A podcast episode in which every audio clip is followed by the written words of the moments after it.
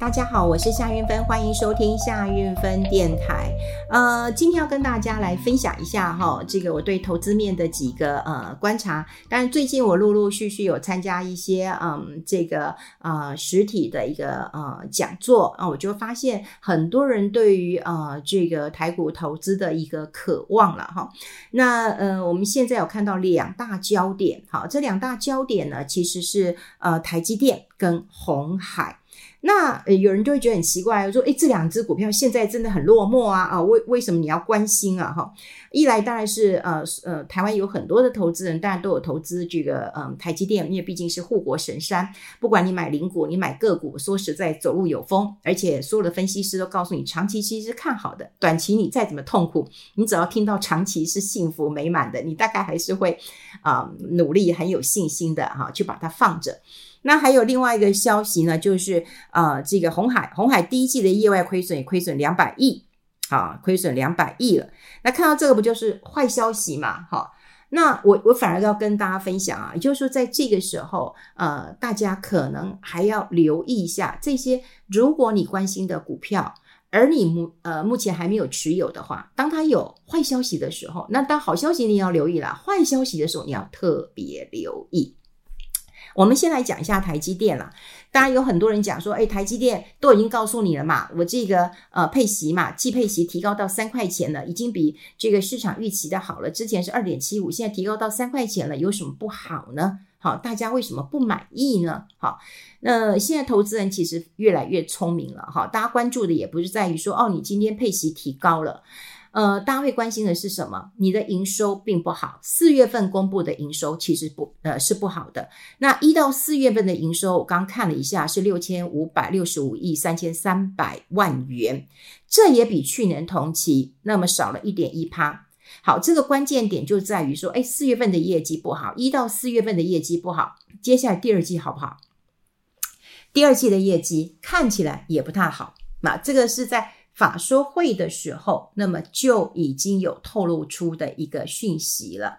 所以在之前，我记得在嗯我们的夏韵芬电台节目当中，我有跟大家分享过了。也就是说，台积电的营收不好，这个从法说会当中都已经有告诉大家了啊，营收会不好，但是他告诉你，我资本支出不会减少。于是大家就看到哦，资本支出不会减少，那表示它呃呃这个这个还是很积极的在海外设厂，这还是一个好现象，表示台积电还是很重要的。可你要思考两个问题，好，两个问题。第一个问题就是它的营收减少，这个是一个事实。如果第一季不好，第二季也不好的话，营收来讲就是一个很残酷的一个事实。那你现在配息给我高一点，你营收不好，股价下来，我投资人当然是越来越理性的。好，第二个，大家看到了，资本支出并没有减少，当然是好消息。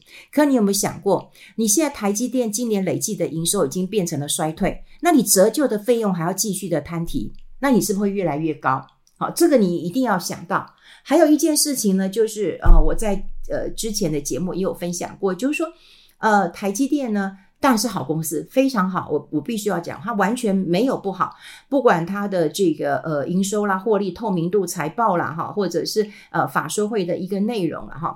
但它有一个状况就在于，我觉得两位呃双总裁嘛、双首长嘛哈，一个董事长，一个这个呃这个执行长的哈。那呃对于呃。毕竟是专业经理人，好，毕竟是专业经理人，他就不像这个啊、呃、创业家，哈，创业家，嗯，我想张忠谋先生，哈，所以我讲过了，就是说，也许，哈，也许张忠谋他比较知道媒体的一个运作。假设说今天他明知道台积电的营收看起来是不好的，嗯，我在想，如果他大胆的说我要调降台积电的营收，我觉得，嗯。不会有太大的一个波动，因为毕竟这个是张忠谋先生他在专业领域、国际地位上、台湾无比崇高地位上讲出来的话，我觉得大家是会接受的。但如果他先调降财测之后，哎，市场这些不定时的一个炸弹，哎，好像也就稳住了，就让你啊，最最坏就是你调降了嘛，好，那你出现就好了嘛。好，这就是利空出尽了，不会像这样凌迟，就是哎，第一季好不好？第二季好不好？就是猜，永远猜。哦，猜对了涨一下，这啊猜错了啊，又又跌了哈。我老觉得就是这样的一个不确定性一直在很很困扰着这个这个投资人。那当然，因为现在不是张忠谋先生在主事，我是在判断，如果是他的话，他可能就会因为创业家嘛，就比较敢说话的啊，那就敢说说我调价，然后到最后说，哎，没这么差。然后整个市场的信心可能又翻两番了哈，可是专业经理人就是有第一季看到第一季，第一季看到第二季已经算不错了，他当然不敢贸然的去做一个呃调降财测的一个做法。可是现在重点来了，就是它的营收已经确定是衰退了，那摊就摊这个这个这个折旧摊提的费用，你还是要继续摊提，它是一个好公司。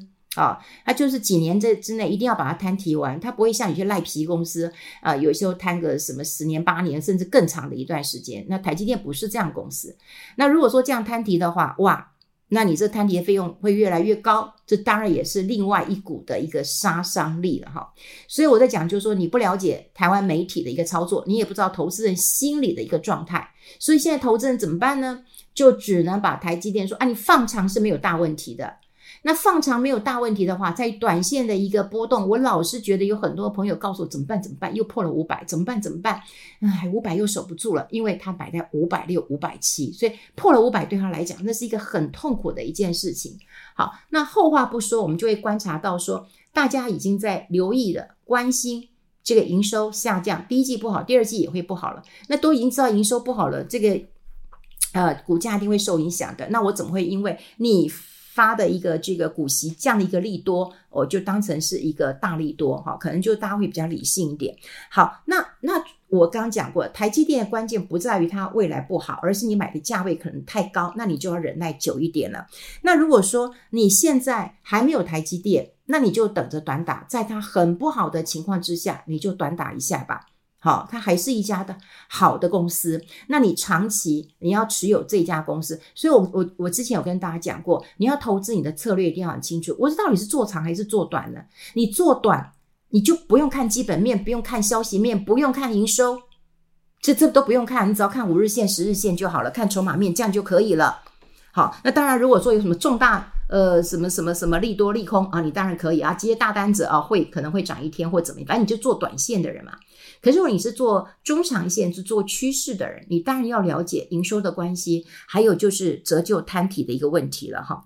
好，那另外呃还有人关注哈一件事情，那是什么呢？红海。其实红海呢有呃非常多的投资人都在等啊，就告诉我说，哎，那个一百块左右的红海要接，或者是破一百我一定要接，破九十我一定要接了哈。呃，之前我们有跟大家讲过了哈，红海会有几个关键点，第一个，你是不是能够呃等到这个郭台铭先生当年去加码红海的一个股价？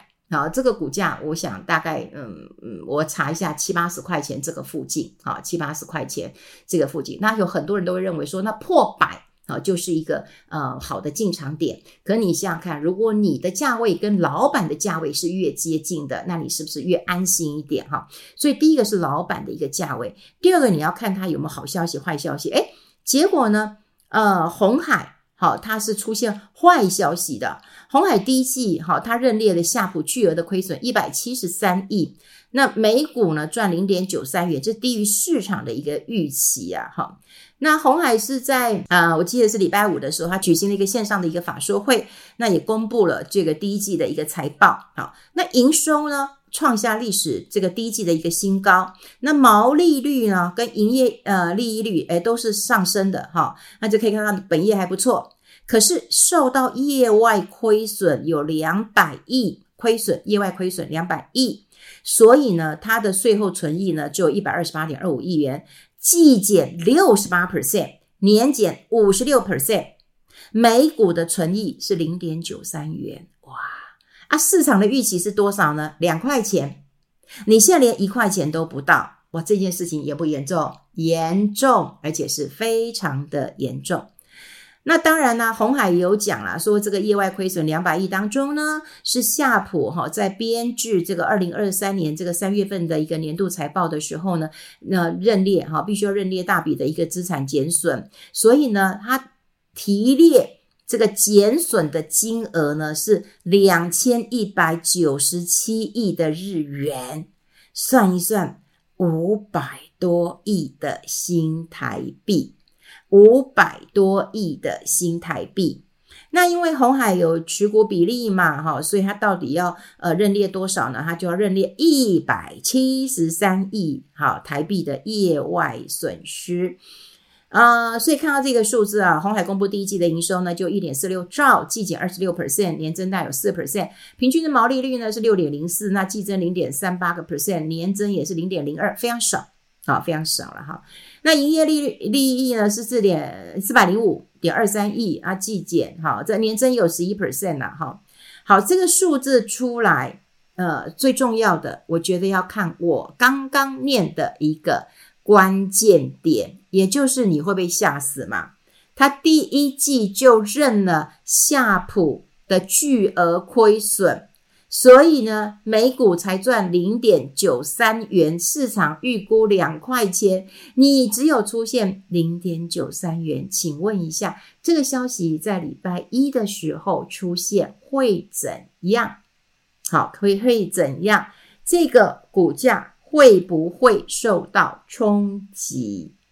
会不会？好，因为市场预期的，好，就是你至少有个两块钱嘛，哈，我也不知道为什么他是可能没有这个呃想到，哈，想到这个夏普好的一个这个呃资产的一个减损，好，必须要来认列，哈认列，那这个就有一百多亿嘛，刚刚有我我刚讲，哎，多少？一百七十三亿台币的一个。业外的投资损失了，所以呃，看到这个坏消息的时候啊，其实。我常在讲啊，就是说，当你有你有股票的人，你看到这个哇，天哪，你竟觉得好害怕啊！就是说，怎么天大的一个坏消息，跟市场差了这么多，那这该你该该该该怎么办呢？哈，这也很像我的朋友，他持有这个呃台积电五百六还是五百七，我忘了。那他看到那个巴菲特有讲，他现在就很焦虑。他说：“你看巴菲特说说，呃，他为什么不喜欢台积电呢？实在是因为这个地理位置是不好的啊。那当然，他隐喻的就是台海的危机。那么他认为他去买日本的话，会让他比较放心。”一点了哈，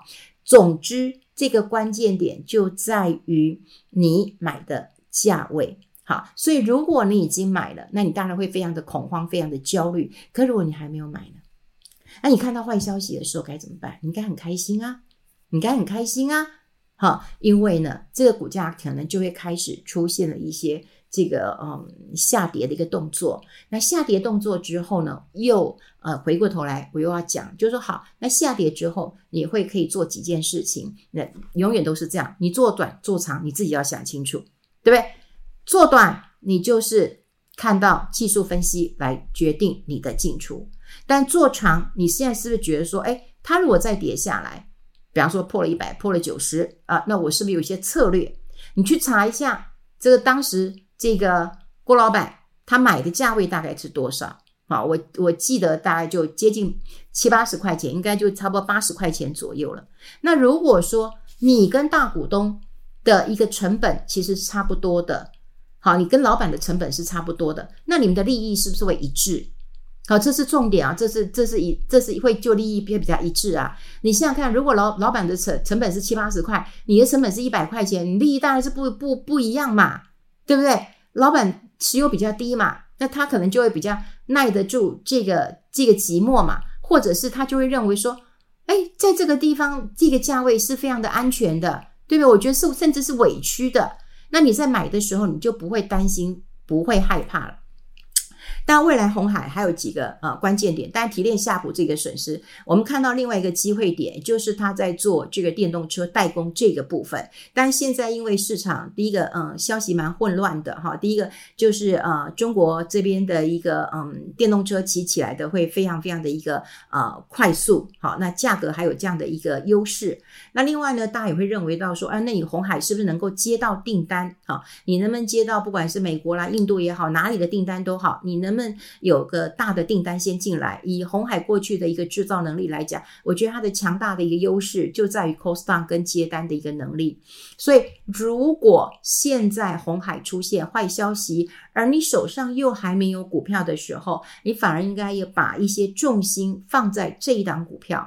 好，呃，当然过去我呃有采访过几次郭台铭先生，在他呃上市之前，我就有采访过他了哈。现在对于刘阳伟，呃，这个我的确是没有见。过他，但我我说实在的，他是一个稳扎稳打型的一个专业经理人哈，所以我对于他的评价其实是还蛮高的啊。当然，我对刘德英啊，这个魏哲家这个两位双执行长也是评价很高，只是我说个性不一样，对于媒体也是这两家公司的接班人都对媒体不熟悉。比方大家都知道嘛，郭台铭先生很喜欢讲话，对不对？记者就很喜欢采访他，那新闻就会很多啊。刘阳伟不大比较不爱讲话哈，也比较没有什么。梗也没什么点哈，所以记者对于这个红海的一个报道呢，就会比较平淡一点。那一样嘛，以前呃张仲谋先生说什么啊、春燕来了或怎么样哦，他比较会形容，那可能记者的琢磨就比较多。那这两位呃双手掌哦、呃，比较务实一点啊、呃，谈的呃就会比较嗯这个保守一点，然后稳健一点，这也没有不好，只是他们对于媒体的一个生态并不清楚的。那在这个时候，除了大家要留意。这个嗯，台积电之外，我想呃，未来有一些重心不妨多放在红海，特别是在它坏消息洗礼之后，你能不能帮自己找到一个切入点，去做一个中长线的布局？这个比你过去认为说啊，一百元呃关卡是一个整数关卡，破了以后可以接，还要再安全一点，因为你跟老板的嗯这个成本跟利益其实是非常非常接近的，这一点是我一直跟大家做一个强调的。好，我们跟大家分享在这边，我们下次见喽，拜拜。